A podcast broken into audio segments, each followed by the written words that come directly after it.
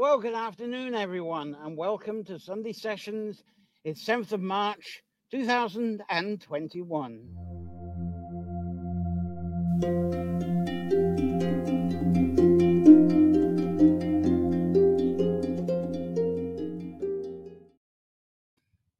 Well, thank you for joining me for our weekly time of exploring nature centered folklore, connecting this within your favorite sanctuary space and expressing inspired visions from your sanctuary through your poetry, writing, art, craft, performance, and problem solving. Now, today's Sunday session is the first of our March tree themes sessions, and uh, this is going to be a bare root tree planting. And there's a sort of picture of it, not the fitting to the screen. I'll explain that to you why in a moment. And um, well, really, this is the season that most people may be planting their trees. And uh, I'd like to hear your stories on that. Um, excuse me while I take a second to get my breath back. Uh, uh, it's been non-stop tech issues uh, from last night through this morning, and I almost cancelled. Would just gone on just now, just gone on now by a sort of hairbreadth. So glad to actually be online with you. I hope I hope we stay online. Uh, it's going to be a very thin uh, session. I'm not going to have the photos and videos like I normally have. So I hope the carrying of my voice will be able to uh, stimulate you through uh, this session. Uh, I didn't get the time to prepare the work and include them. there's a couple of guests I've moved to next week. There were people that sent me quite a lot of content, but they sent it late last night through this morning.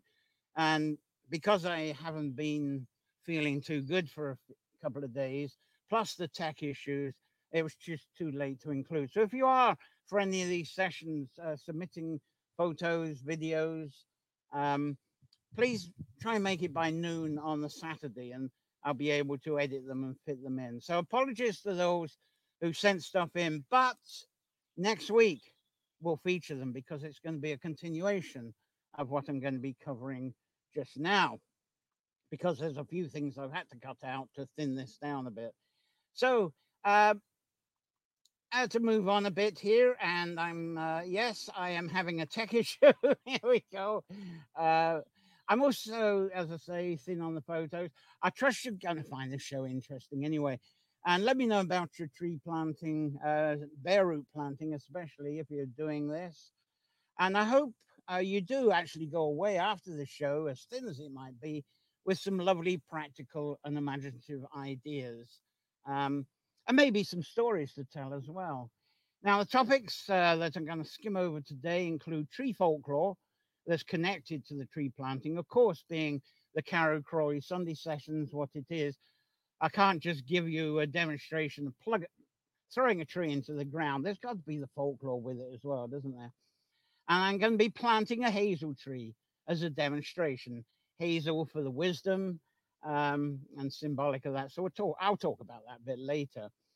So uh, I'm going to talk a bit about also, um, and we're going to cover this, I think, a lot more next week, is the um, Woodland League's uh, Forest in a Box. And uh, there's a bit of a picture for that. I'm going to tell you uh, what that is. It's a lovely uh, project and uh, it's something if you're not living in Ireland, you can adapt to it uh, once uh, you see the idea of it. And uh, I will have a panel session at the end, and I haven't got anybody on the panel live, but please, it's a question and answer session. So make that energetic, and I look forward to uh, your questions and answers about that. Uh, but first, let's see, there's a few of you have actually come on board, which is lovely to see. thank you. And uh, there's uh, Teresa Ross uh, listening from Southeast London. Lovely. Uh, welcome here, Teresa. And uh, Elizabeth Flynn from County Wexford. Our regular Donna Johnson is here. Good morning to you. And Sherry as well uh, from Maine. Lovely. Lynn Gallagher. Hi, hi there. Oh, I don't know where you're from. you can say as well. That'd be great. And Sharon from London. So we've got quite a a UK uh, crowd here. I think Lynn, I think you're from Meetup, aren't you? Coming in from the YouTube there. Thank you very much, uh, all of you, for joining this. And as I was saying earlier, this is going to be a bit of a, a thin production uh, compared to what I normally do, but uh, let's get on with the flow of it. And I'm trust you will uh, enjoy some stuff. Now, these Carrowcrory sessions, I, I, do this announcement, and the Labyrinth Gardens, they're brought to you largely by our patron subscribers. And um, uh, uh, these days, because of the subscriptions I got to pay, if it wasn't for the support of them, and some of you are watching today, I wouldn't be able to uh, put this on. Uh, anyway, so, as thin as it might be today. So th- uh, there you are for the patron. If you'd like just a, a dollar pound or a euro or more, of course, uh, a month. And eventually I'm going to get the course off to you and you'll have free access to that, which is a lot of the background stuff to these Sunday sessions. It's the She, Water, and Tree folklore course. So thank you, as I say again, for your constant support. And uh, now I can kind of uh, check on with this. There's a couple more people have, have come on board as well. It, might be thin and nourishing, I bet. Oh, that's very nice of you, Elizabeth. and uh, and then we got uh, Lawrence O'Gorman from Dublin. Well, uh, thanks for coming uh, for being on board here, Lawrence. Uh, great, thank you. So, right, let's uh, get moving. Let me start with the intent of this session. I'm going to be including tree planting and tips, and along with a bit of tree folklore. But this is a lead in really for two things. First is to promote more personal connection to our trees woodlands and forests. And this starts uh, with more of awareness of the declining native tree woodlands and hedges around us. This is quite a serious problem in Ireland, but we go to England and there's a problem there. So various countries there are. Uh, Scotland has made some wonderful headway. I'm going to talk a little bit about one charity that's done phenomenal work uh, with that a bit later on. But uh, let's think about the small things that we can do about this. And there are there are some wonderful small things we can do. And you'll find after this week, the next two Sunday sessions, I'm going to go more into this and we're going to have more guests. So this is what the next three sessions are going to be about. So this is really a bit of an outline today uh, to get you into the psyche of it all, I suppose. And we can all be the acorns that become the future oaks. There's a nice phrase for you. and this includes being hands on in the actual planting of trees and uh, caring for the existing trees uh, that you may have in your yard, your garden, your little woodland uh, sanctuary, or a little local neighborhood, uh, local woodland that you've got. And of course, it's not just about the trees, it's about the biodiversity that's all around them. And I think it was last week I was talking about uh, the talking of everything underground. I bring this up in Sunday sessions quite a bit. And you've probably read a lot of stuff and seen videos of how all life, all that biodiversity under the ground is communicating. And it's because of the support that we get stuff that come up uh, on the surface and compete for the light.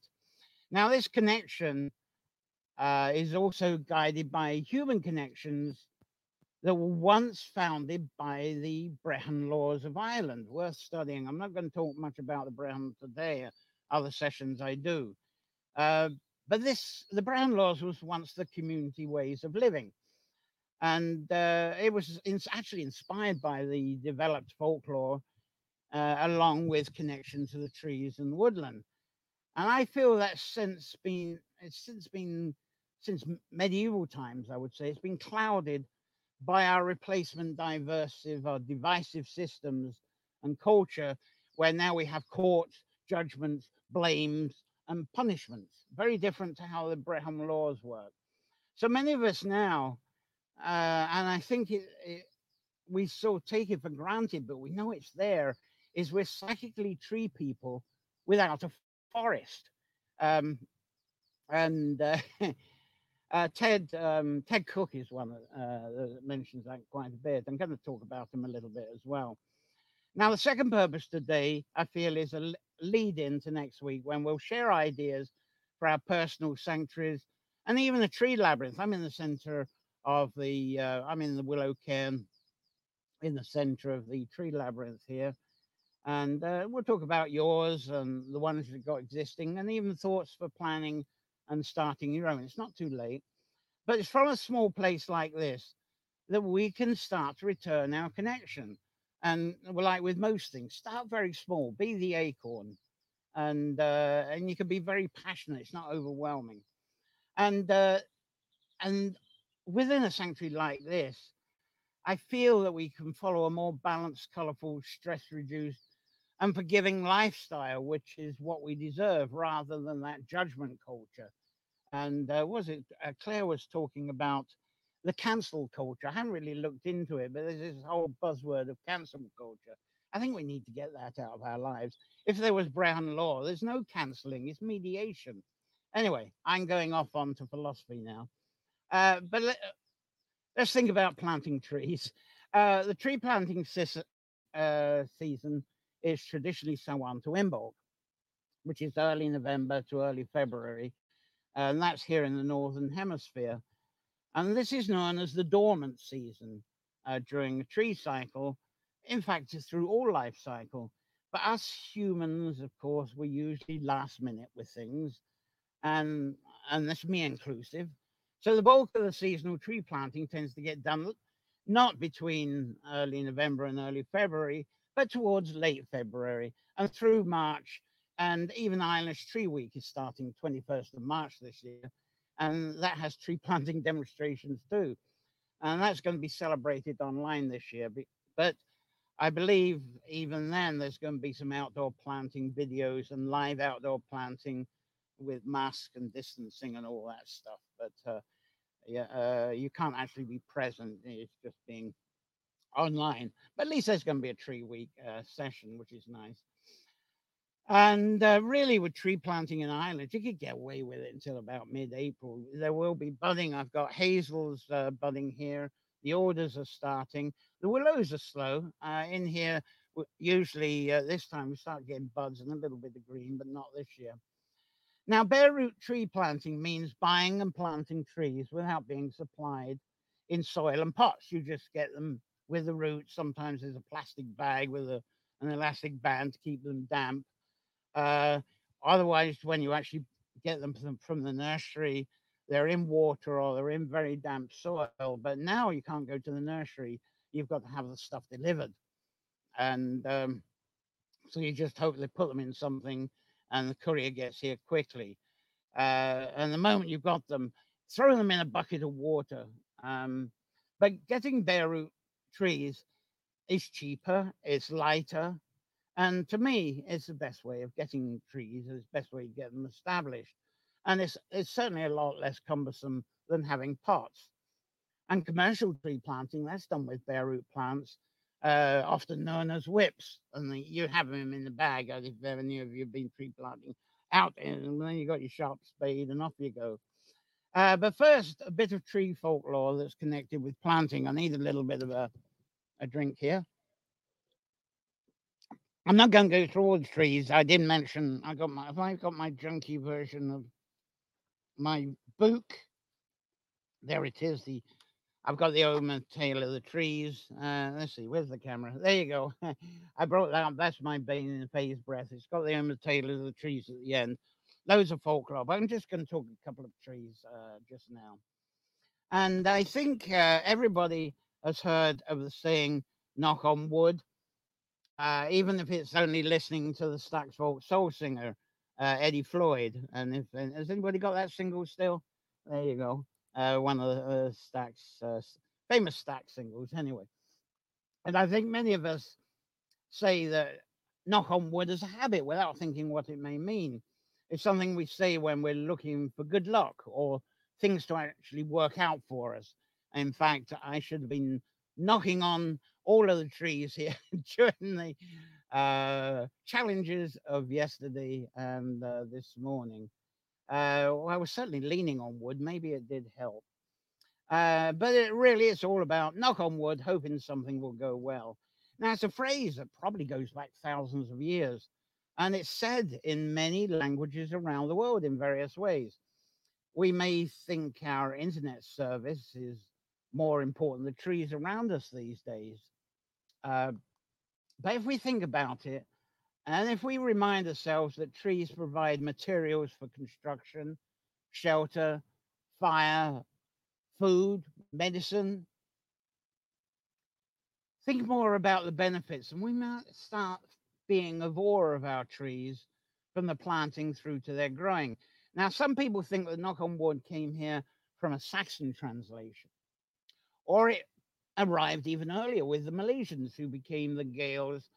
Uh, knock on wood uh, from old sort of Gaelic, uh, if I can remember it, is uh, knock on fear, or in uh, Scotland, knock on fuck, or knock on fiach, something like that. Depends on which island you get on, but uh, knock on fiach, knock on wood. Um, wherever the origin of knock on wood, though, the folklore is always similar. Uh, knock on wood being the calling on the protection from tree spirits that live in the trees, that some of us may call the she, fairies, ancestors, or the goddess. And some logical thinkers believe that the presence in the trees was inspired by noises as they move about in the wind. We haven't got any uh, wind today, fortunately. It's just a gentle breeze from the southwest.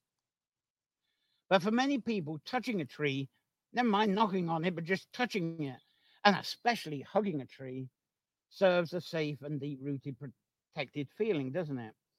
Um, you can write comments about your tree hugging experiences and the, good luck and wonderful things that happen to you afterwards. But it's always as if the tree brings back to us a collective memory that we call folklore. Um, uh, there's one uh, phrase I saw. I saw a meme, and I'm going to try and bring it. I think it's quite a thing. Uh, I love this. This is worth reading. There you go. If uh, plants actually, if plants say the trees are farming us and giving us oxygen until we de- uh, decompose and then they consume us. So the trees are in charge there. very appropriate meme. Uh, I think most people feel a sort of holiness with oaks, just like the visiting of uh, a holy well. And when we stand before, touch, and hug an oak in reverence, respect, or and a passionate feeling, we get this passionate feeling, I think, from oaks of strength and protection. Their taproot, it goes way down deep. And even in the gales of the wind, you think it's going to crack and fall. Uh, some of you might be familiar with my own uh, Joe the Oak poem where I talk about this and how the tree holds on. And uh, it's quite a lesson about our own courage and stickability. Anyway, maybe we bounce off the stories of the Druids and their so- sacred oak groves. And when we think of Druids, we may think of magic. So we may think then that oaks being the containers of that magic too. And that's we think, well, that's where the Druid or the Druids, that's where they get their magic from, from the oaks. And now a known healing use of oaks from the ancient past is tapping the sap water uh, from oaks. If you do that, uh, it's it's known as an excellent healer for external wounds, and uh, it neutralizes poisons um, from insects. I'm not sure if it's effective against adders uh, or snakes, but certainly effective if you fall over grazes, even wounds, if, because you're not going to get comfrey around everywhere. Oaks, uh, the tanning the water with the tannins from the oaks will do that for you. And also bringing down fever. Supposing you get an infection with fever, that's water with the tannin from the oats is great for that. So, so, as I say, the magic there is the tannins in the oak. And we're familiar uh, with the oak tannins being used for leather. And it's also famous for creating the aging flavor in wines because of wines being kept in the oak casks. Now, there are white oaks and there are red oaks, and white oaks are the most common that we have here and that are native in Ireland. We have our own sessile oak, and then there is many of the imported pedunculate oak uh, of England and also around Europe, Germany, for instance. But the, and these white oaks, they they actually provide more of this sap or this water, the tannin, than the red oaks do. Uh, so they it seems we've got them, uh, the healing oaks. We really do have them here. And because they are so healing, the white oak, druids seem to, uh, they're in whites, although some people say it's due to the mistletoe. but we think of the white and the oak being uh, of extreme reverence. And while that's all beautiful, these white oaks can unfortunately grow too big for most gardens. And they do cast when you let them mature, once they're over 10, 15, or 20 year old, uh, they cast a huge amount of shade. But um, that doesn't really get serious until the oak's 20 years old. You can actually coppice an oak uh, after about 10 years. And I, I believe in coppicing as a woodland manager. And, um, it is ethical. Uh, you get extra trunks, but that's amazing actually for the wildlife. Now, my personal favorite are all oaks, and I sorry I didn't get pictures up of this because I've got lovely ones in the tree labyrinth here. Uh, that is uh, for the northern red oak, and in the leaves are not out yet, but during the summer, they are the brightest of green of the trees here. And then in autumn, they change into a stunning maroon color. And the whole tree is just a carpet maroon of this red leaf color. A lot of you in the USA is quite a common sight, especially up the north, northeast. And I'm sure some of you be able to make comments on that. And they stay that maroon for quite a while until they actually go a lovely copper brown.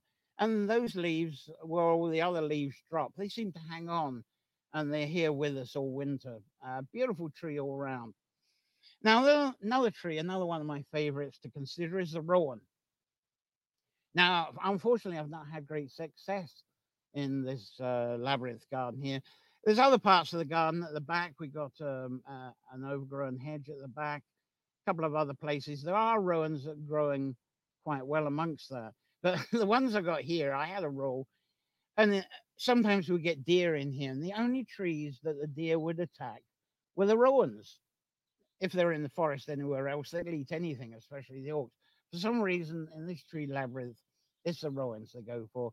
And there'll be one night, it's usually in spring, that they come in and they munch them and off they go.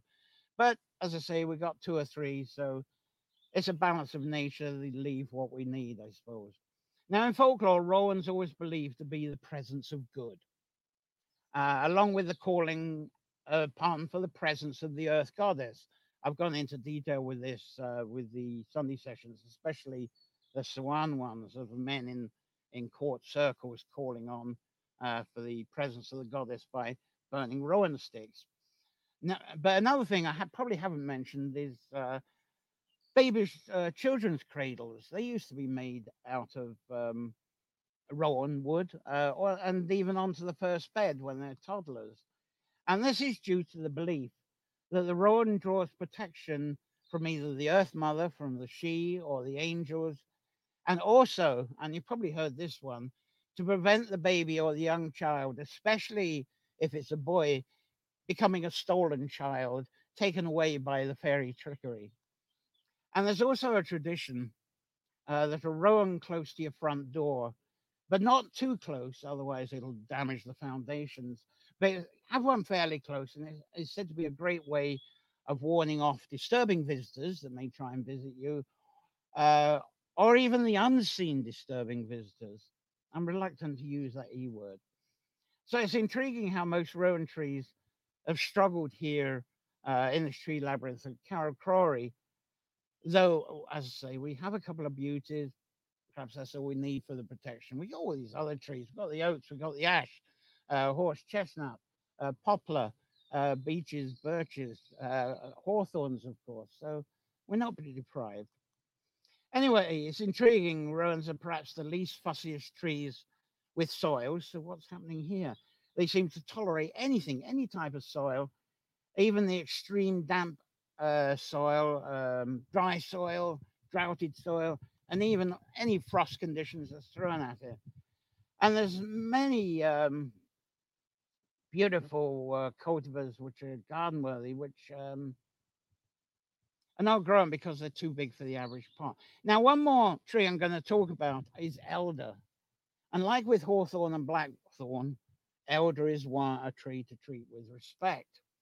Now, there's many legends about the spirits of former witches that were on Earth, that their spirits are now living in elder trees. But they're said to be sensitive. And uh, if you treat an elder well, Um, no need of needle. Don't do any needless knocking on wood, for instance. But if you treat the tree with uh, respect, there's another folklore belief that the elder will also be protective, but be sensitive. And there's a belief that you never start a fire with the elder twigs. Otherwise, the resident twig within the elder tree they came from uh, would be furious. And unlike the rowan, never plant an elder near your front door because it's said that the witch spirits living in there, at the first opportunity, ah, the door's open, they would jump out, jump into your home, and take over your home and be constant mischief in your home. Uh, never mind about Mercury retrograde, it'd be, it'd be permanent.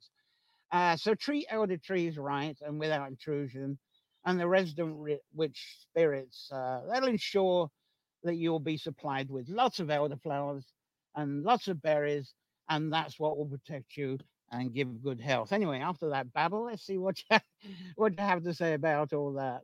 Um, there we go. Uh, Bayer, yeah, uh, sorry. I know you were one of the people that sent um, uh, an inclusion. I'm going to look at it. We'll probably put that in next week. Thank you. And Elizabeth is saying, hello, Bayer. There you go. Uh, more Bayer. There's Bayer again with another comment. I did a wee video of me planting trees this morning. Sorry, uh, because of the tech, as I say, I had tech issues um, yesterday and today. And also, unfortunately, through today, the setting up takes time, the edit, final editing takes time. And when there's a video, there's usually, I have to reformat it in some way. Uh, it's very rarely do I get a video that can just slip in uh, to uh, the stream. Um, a lot of people send, for instance, they send in uh, their videos uh, in portrait rather than landscape. So I got messed with that.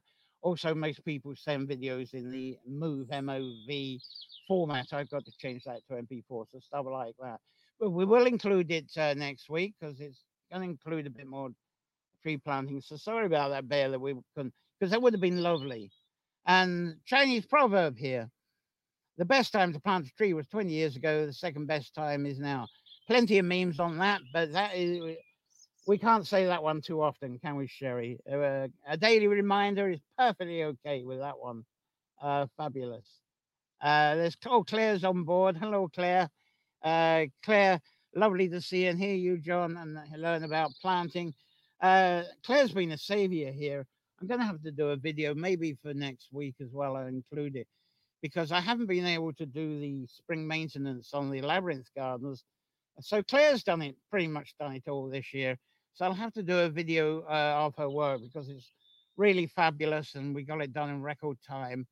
Uh, all the sort of spring stuff we have to do here uh, as a maintenance. And I'm going to talk about doing that with your sanctuary next week. So thank you, Claire. I'm glad you're uh, listening.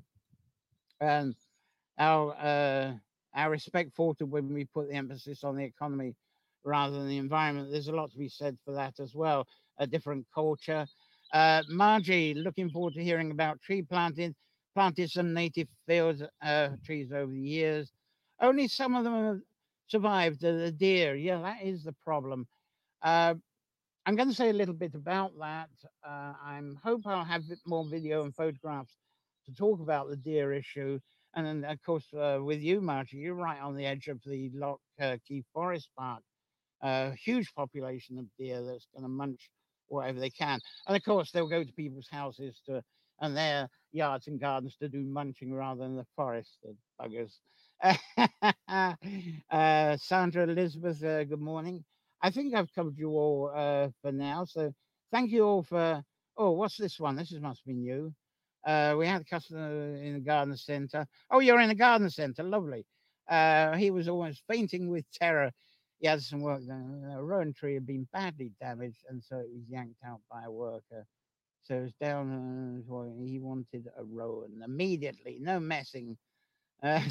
Oh, well, there's someone who really understands his ruin, isn't it?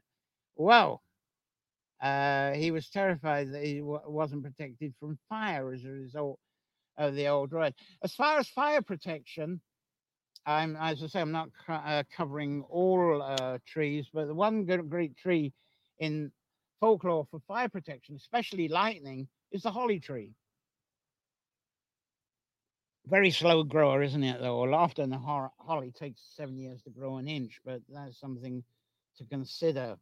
So I think um, let's move on. Uh, I think I'm going to plant a tree next. So this is this is where the tech stuff gets uh, planted. I tried to make a video of me planting uh, a hazel tree, and because of all the stuff that went on yesterday, I never got it made. Never got it made this morning. So I'm going to have to try and do this live uh, for you uh, right now.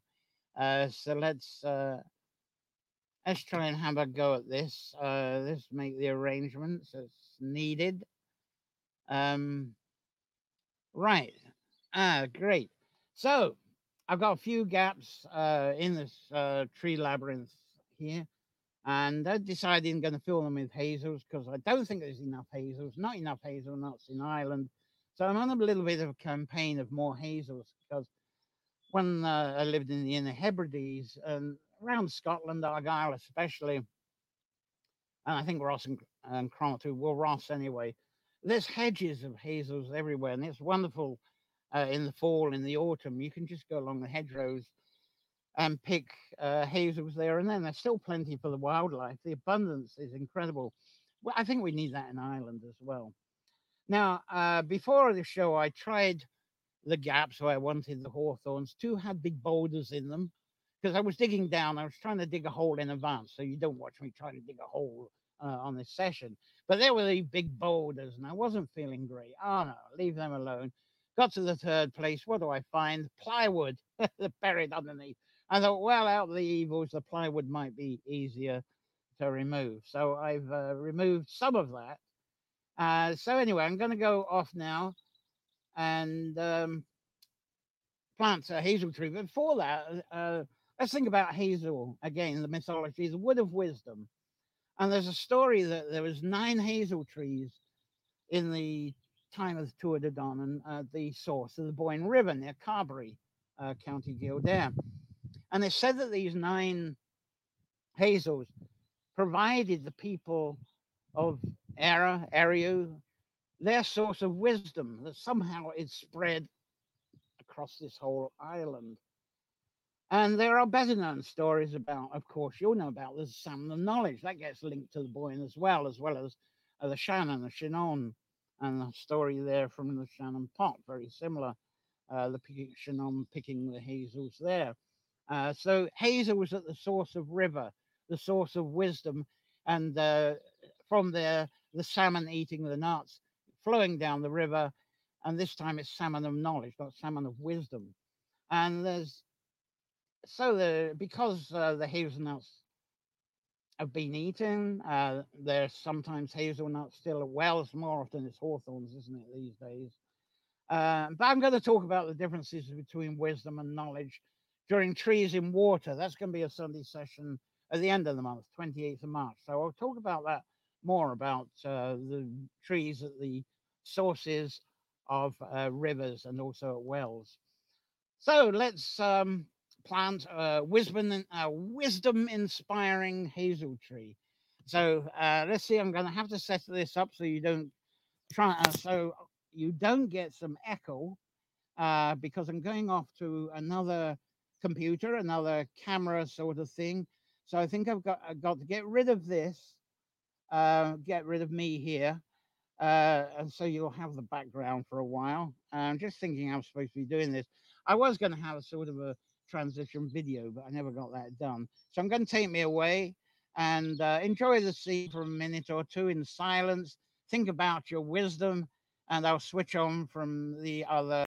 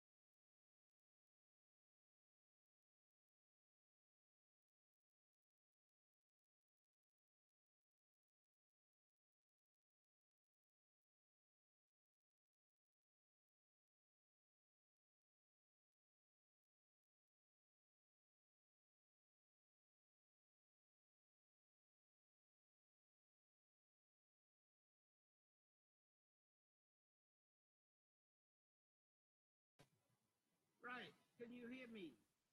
Can you hear me there? I was having a, uh, sorry it took a while. It took me a while to actually uh, get a, the audio. Hello.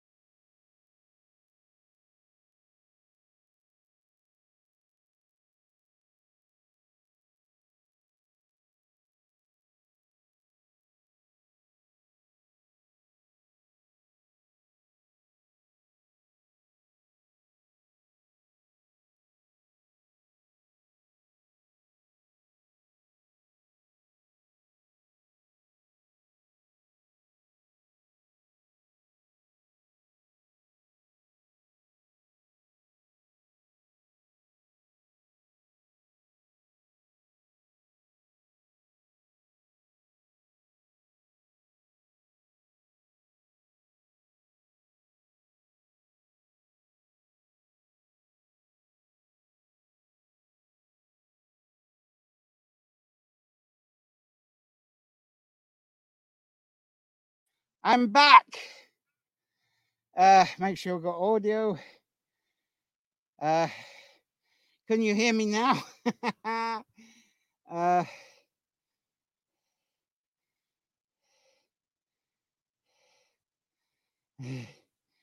right. How's the audio doing?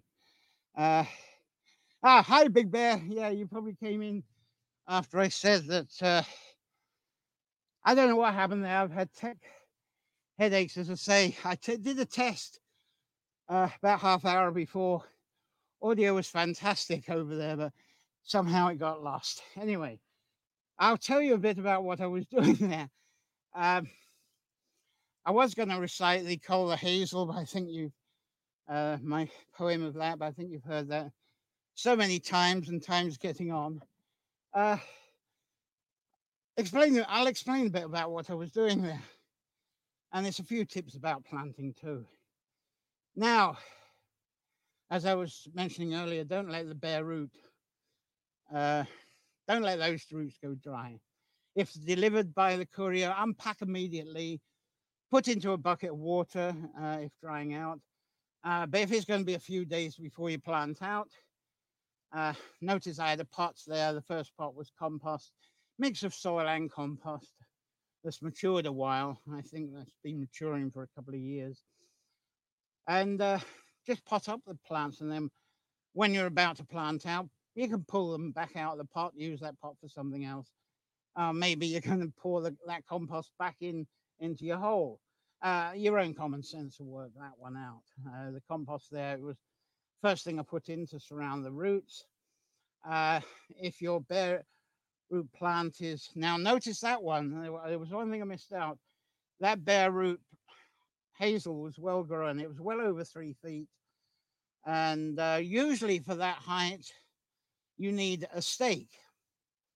And uh, you put you actually put the stake into the ground. And if the audio had been working, I would have moved the uh, camera around and shown you an, another tree. I've got a Japanese weeping willow that actually does have a stake on it. So I wanted to use that as a demonstration and perhaps I'll use photos next week. But put that stake in before you plant the tree so you don't damage the root ball.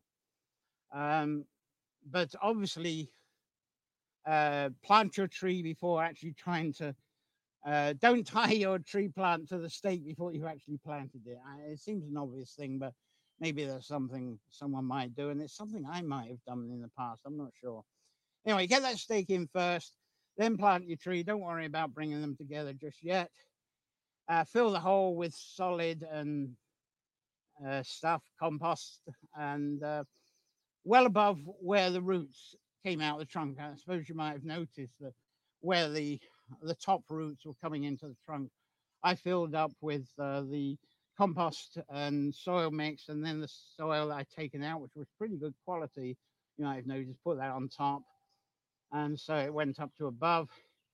And uh, what I didn't do because I thought it was nourishing enough, but you could add mature uh, chicken poop, dried blood, bone meal, whatever you've got around you. Uh, make sure none of that stuff is too fresh, but none of that is essential. Uh, and if you do put any kind of feed like that, don't put too much on. You don't need it. Trees are very good at sending their own roots down to uh, and across for hunting out their own feed, mineral feed. That's one thing trees are very good at is hunting and feeding themselves by breaking down minerals out of the soil. They'll find it. Doesn't matter if it's rocky, clay, whatever, the trees will do it. So um, the best thing is to actually encourage the tap roots to go down. That's the best thing to do. If you feed them too much, then you might encourage the side roots to go sideways and that could cause your tree plant to be fragile in a wind. I think they're using tree fertilizers is you know there's artificial fertilizers used in forestry plantations. I don't see the sense of it. It's absolute nonsense because there's been healthy forests for millions of years before the creation of human-made fertilizers. I think it's just a money thing. So put in your soil and compost, ferment, uh, with your shoe like I did, keep the plant standing firm. And when rain comes along, that'll firm it up even more. Um, if you find uh, that your planted tree starts leaning over, where I put it, it's not going to really be affected by the winds that we get here. It's well protected there. But if you find they do lean over, somehow there is a storm, and I've had that here in the tree labyrinth, they start leaning over, uh, or the soil gets very waterlogged. We've got several days of rain here non-stop. It can get waterlogged and it loosens the roots and they start falling. So these are situations uh, when you may need to put a stake in later. Um, and um, so be careful. You've got to take the chance then. Now, regarding uh, you know trees, you've got trees and the stake and bringing them together. And uh, I I had hoped to show you on a picture, but you're probably familiar with them. Uh, those adjustable rubber uh, ties. a lot of people think, oh, that's not very eco, and they might not like the look of them. Fair enough. I'm going to talk about that in a moment. But I do find them uh, convenient for a while. I don't leave them on for long. Once uh, a tree has matured over three to five years and it's got its own strength, I take it all away. And uh, maybe on apple trees, I'll hold it a bit. But they're great because you can adjust them and so you're not strangling the tree. And if you find you're putting a stake in later and you don't want to upset the root ball and you've got the stake quite away from the tree, they are flexible, and sometimes I've joined two together uh, to hold the stake up. Um, again, common sense stuff. Um, another concern: some people think, "Well, those rubber tires they'll fall down um, with the shaking about." I, for me, that that hasn't happened. Um, so, uh, but what a lot of people do, you go into forestries. Some people are quite keen that with those rubber adjustables, they'd stick a nail through the rubber into the stakes, not the tree, of course, into the stake. But I, I've never done that. I don't. I don't find slipping as a problem with them. Now, if you don't like those rubber adjustables, use any plant-based thick string, hemp, sisal, narrow, uh, either thick string or narrow rope, both good. And with these, uh, and also the rubber ties, check them often uh, to make sure that they're not cutting into the tree. Very important. Uh, one other tip: if your bare root plant is between is more than six feet or two meters high, very few people do this with bare roots. But if you do happen to get a large one, excuse me, also bury a perforated piece of hose pipe. Uh, so you got the stake, the, the hose pipe, and the tree all getting buried there. Reason for that is the, to, to be able to water deep down to your taproot uh, when there's drought conditions. People in California, that could be very important. Um, but after about three years, you can pull the pipe out as the tree will be able to sort out its own hunt for water as well. Um, you can, as I say, I had some um, bark mulch there. You can have leaf mulch, bark mulch. Uh, put it over the top, it keeps the water in. Uh, insects like it. We got frogs around here. They like to actually shelter under that as well. Uh, a lot of creatures do that. So, as well as uh, preserving uh, the water down below, it's very good for the biodiversity as well uh, to have some mulch down. And in a way, it's sort of impersonating a little bit the forest floor.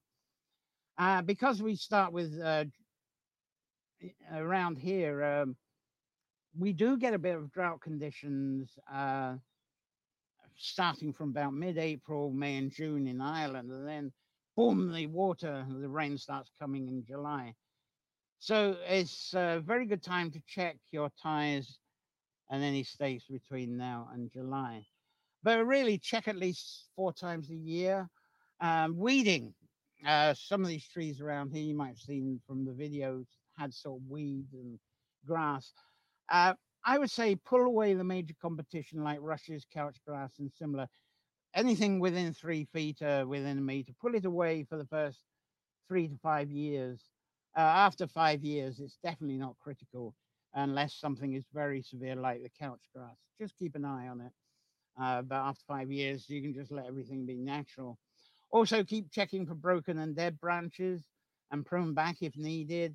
You can paint with organic sealant. Uh, that gives extra protection. Keep checking for drought and dry soil, as I say, May and June, and water if needed during that dry time. But, and we're going to talk about this a lot more next week and the week after. Relax and sit with your trees when you can and connect with them through all seasons. And surely that's the most important personal purpose of planting, aside from carbon sequestration and this extra oxygen that they're going to give out. So, what about some advice of uh, what trees to plant and where? Um, you'll notice there I, uh, that I put the hazel. It was quite close to other trees. I do that. This is a tree labyrinth, and one thing with hazel, with alder, with willows, you can plant them close together. Uh, with oaks, that could be a problem eventually. Same with ash, but um, we can do that, and that, that's lovely. One of the things when you got those trees together, the amount of oxygen they give out can be more than a singular oak. Uh, so that's something you can do. That's why they're great hedging plants as well. So if your land is boggy, as it was here, the top priority is the alder and willow. And birches can be planted. And not long after we put those in, add the hawthorn, blackthorn, rowan, and poplar. Now, if you're near the coast, you can also, uh, or by a large loch, a large lake, you can also add strawberry tree. That's native to Ireland. Holly, white beam, they're good in a near water situation. Also sycamore, that's an import, very useful. Holm oak with those beautiful, not regular oak leaves, They're sort of almost like an ash leaf. They're lovely. Sweet chestnut is another one that's great by the loch side as well. They grow well. Uh, now, if your planting site is cold and the soil never seems to warm up, birch, hawthorn, poplar, oak, ash, juniper uh, was once a native here. Pines, very good for that. Hazel and beech too. I wish I had the photos, but we'll talk about that another time. Now, uh, also, if it's cold, you could add sycamore, lime, larch, and cedar. They'll all grow okay in a cold soil. Now, if your soil's shallow and very stony, like it is here, birch, hawthorn, rowan, crabapple, cherry, white beam, hornbeam, horse chestnut, beech, pines, hazel, all of those will work in a shallow uh, soil because they'll weave themselves around the stones as I say, there was a bit of plywood in there. That's not going to be a problem to that hazel there. It will get through there. So again, that was uh, if you're stony, birch, hawthorn, rowan, crabapple, cherry, white beam, hornbeam, horse chestnut, beech, pines, hazel. Now, if it's heavy clay soils, and some people in the week were talking to me about this, alder and willows definitely again. Birch, holly is good in clay. Hawthorn, blackthorn, the crab apples gain and hazel. So you can get quite a bit of nourishment from your clay there. Now, if you're in a confined space, you've got small garden, small yard, you haven't got much space for putting trees. Best trees maybe is birch, beech, hawthorn, alder, willow, hornbeam, cherry, and hazel. All of those you can keep small. Uh, you can coppice them a bit, pollard them. You might have noticed where I was. Some of the willows have been pollarded they look as if they've had a serious haircut. But you wait, if I show those in about six weeks' time, they'll be like lovely balls of leaf. They'll be fantastic. It's amazing how quickly that comes together. Now, if you've got light sandy soil, there's not much of that in Ireland, uh, but good for the sandy soil is the beech, birch, pines, and then the major trees, the oak, ashes, and elm, and also the hazel uh, the chieftain trees. They're all great in the sandy soil. Uh, but you uh, you can add more tree species with your own experience. So uh, let me uh, see what you're saying on this. And amazing, time has flown past.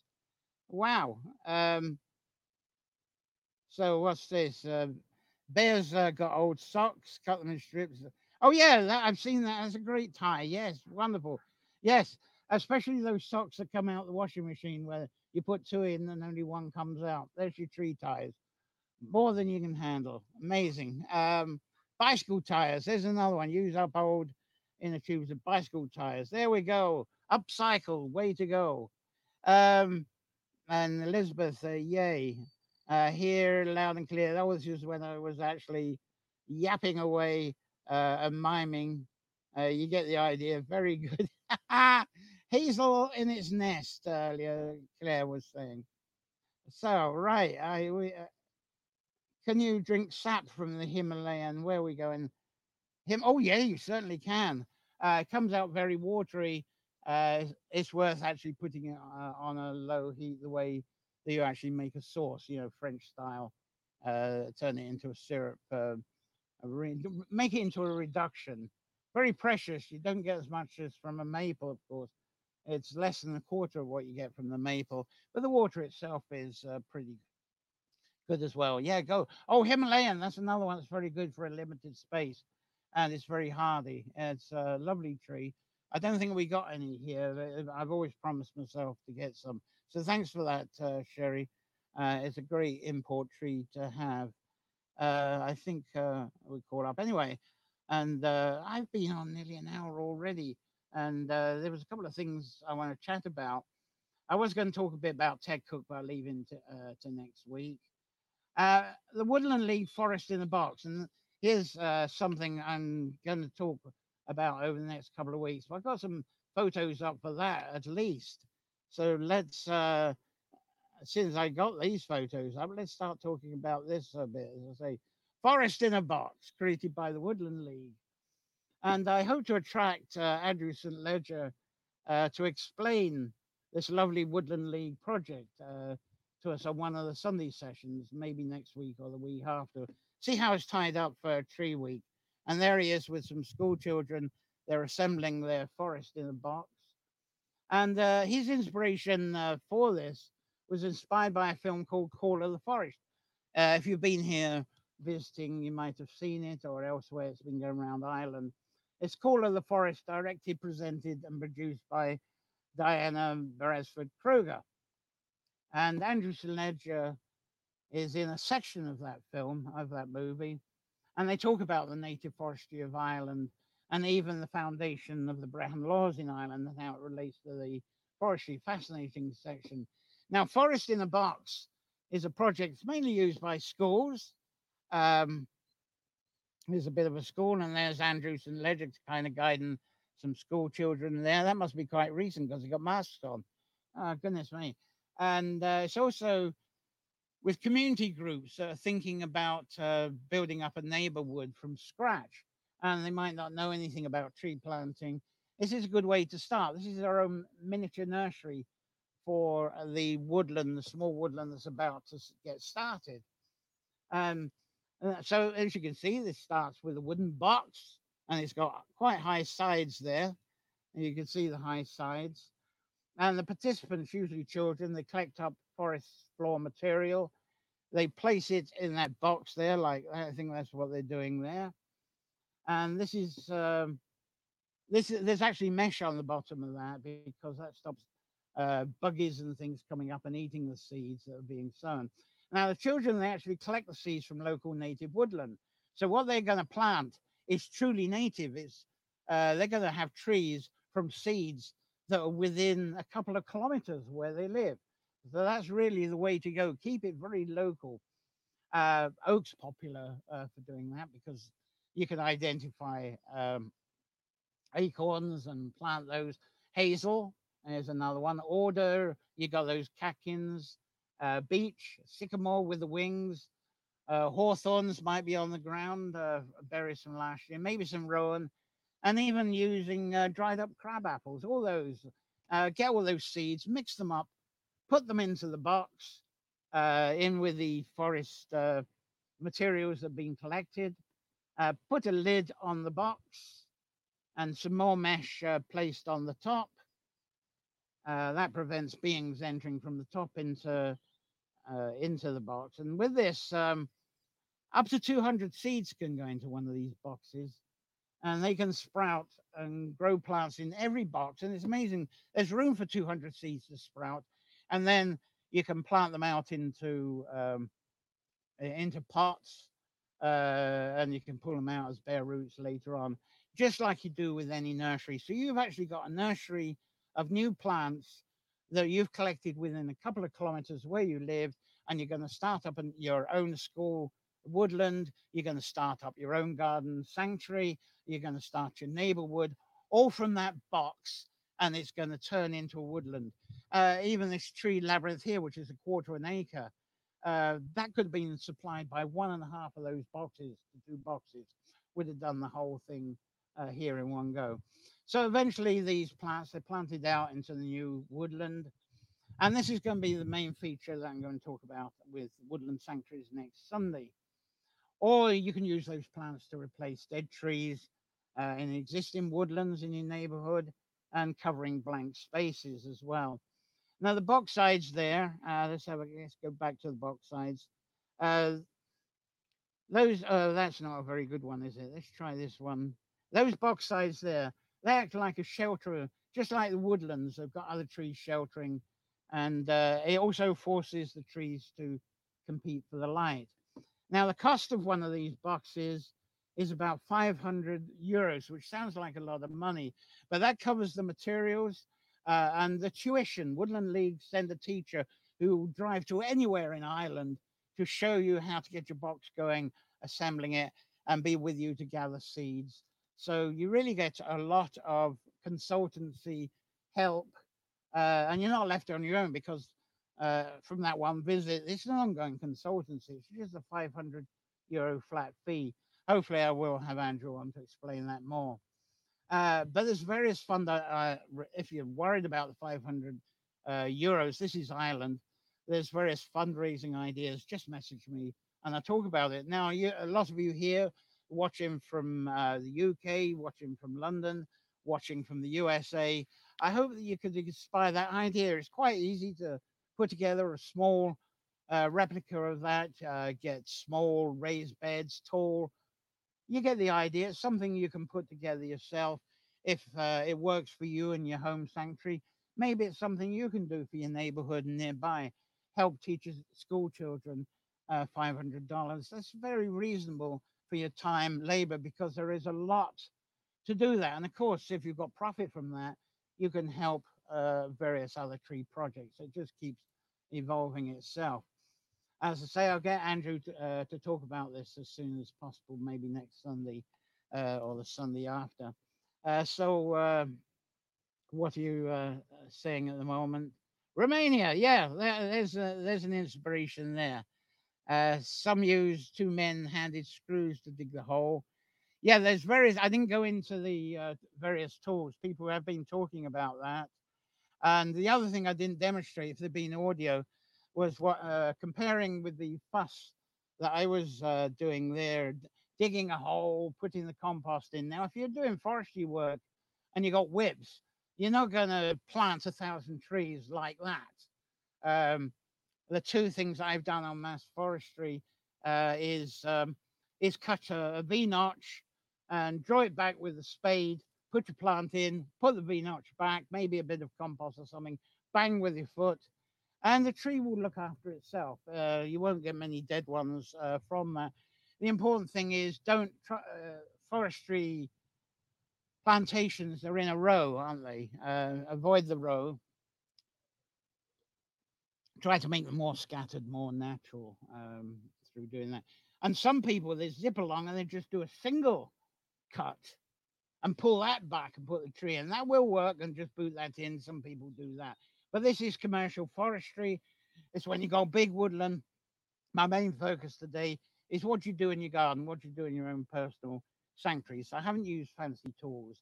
But thanks for bringing that up because Romania is a huge tree country and very important. And uh, I love that you brought that one up. Thank you uh, very much there. Uh, and uh, who was that, by the way? Oh, lovely. That's uh, Alex Brawl. That, that's coming uh, from Twitch. Thank you very much. That's the first Twitch comment I've had that's not uh, spammy. So we're moving on Twitch. So lovely. Thank you. I'm so pleased to get that one through. So there you have it.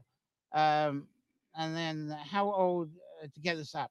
Oh, I would say uh, really 10 years. Yeah, uh, you could try after five, but wait until, uh, you know, your birch. Uh, how can, there's the camera. Wait until your birch trunk's at least that thickness. And that's often 10 years. Um, right. And uh, I'm going into overtime now, aren't I? Um, anyway, uh, what else have I got? There was something, uh, Trees for Life. I wanted to mention, and I haven't had time to put it in. Look for treesforlife.com. I think I might take it this on treesforlife.com. Uh, they've been going for 20 years.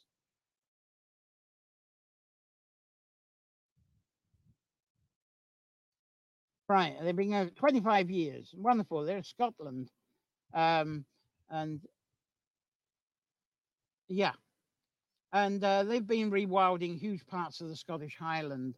And I'm sorry I haven't got the photos, but their work includes planting native trees, improving habitats to increase wildlife, and the main project, and I would have, I may, I wish I'd got the photos. Maybe I'll add them next week. But they've been uh, restoring the Caledonian forest, and that was a monstrous forest that stretched from Ullapool right up in the north of Scotland, uh, up in uh, beyond Ross, up uh, Sutherland, and it stretched all the way down, down the west, all the way down to Loch Lomond. And you cannot go and plant your trees with Trees for Life, but you can donate to them. You can volunteer uh, once the COVID's out of the way, although I think they've got distancing going on, and uh, even go on their rewilding apprenticeships. Uh, now, I'd like to, uh, I think that's all I is to say over an hour. Please ask me some more questions, uh, and I will, uh, before I finish off here, say what's coming up. What questions have you got? I'm, I'm going to be looking at these, your questions, question and answer time for the next few minutes.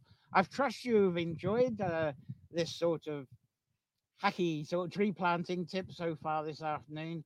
Uh, but it is really over to you now. Ask questions, anything that's been talked about. And uh, uh, I, sorry, I haven't got any tree related poetry, tree planting related poetry. Time's getting on, so I'll move on. Uh, uh, talk about tree planting, little or large, whatever you're doing. And uh,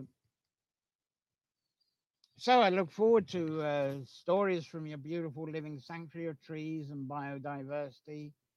Now, these are Carrowcrory Sunday sessions. As I say, they're brought to you by the Patreon subscribers. Thank you uh, for that.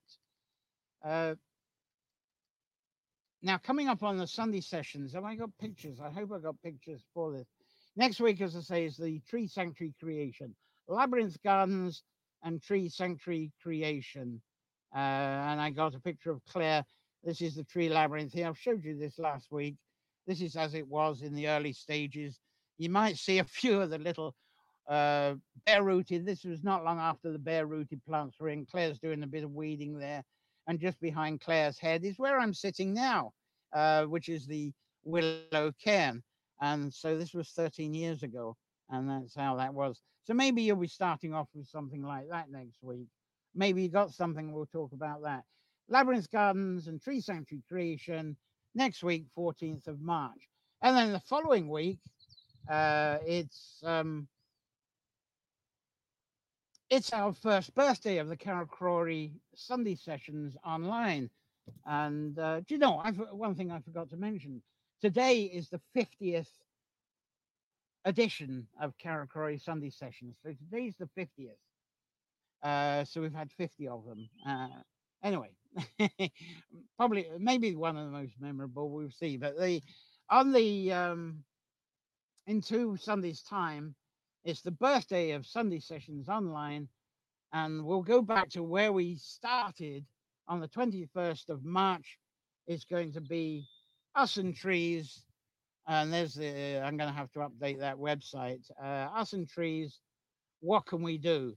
So there's going to be a lot of continuation from today a uh, lot of continuation from tree sanctuary that we'll be covering next week so uh, we'll really be tying it up uh, quite well uh, during during two weeks time on our first anniversary first birthday I haven't got any pictures for the one after that. On the 28th of March, it's going to be well back into the folklore. We've already got guests set up for that as well.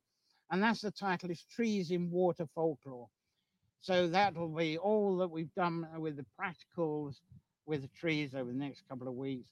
Bring that back into the folklore, into our psyche and our own passion and our own connection. That's going to be Trees in Water Folklore, 28th of March. And then through April and May is right into the she folklore again, especially in relation to our new spring and early summer gardens. We'll be right into the gardening in April and May. Most of the frost will be gone. The days will be averaging well over 10 uh, to 15 degrees, uh, 50 to into the 60s Fahrenheit uh, here, which of course a lot of you watching will be into the 90s by then. But uh, anyway, there's going to be that folklore and uh, and how it's affecting us and, and how we're using it. Uh, so let's see uh, a few more comments. Have you asked any more questions? Uh, questions and answers still open uh, for that. So let's see what you got. in cake next week. Who's going to send the cake then? I uh, I can imagine if I did cake, if it's been like putting this Sunday session together, I can imagine what the cake might look like. Uh, we'd have to have a pretend cake. uh, and Elizabeth, thank you for this. Uh, sorry I didn't have the photos and videos uh, this time. Um, uh, so it, it's just it just was me and even me with a bit of mine without sound. Uh, but that's the way it goes with this, um, of course. And uh, it's still been a huge pleasure. Thank you for joining as well and all those comments. Um, uh, so it's back to guests, um, pictures and videos over the next three Sundays at least. Uh, keep commenting here if you're watching this as the archive later on. Some of you will come out of the garden and watch this during the evening. Some of the Southern Hemisphere people will be watching through our night. Uh, so thank you all and keep commenting.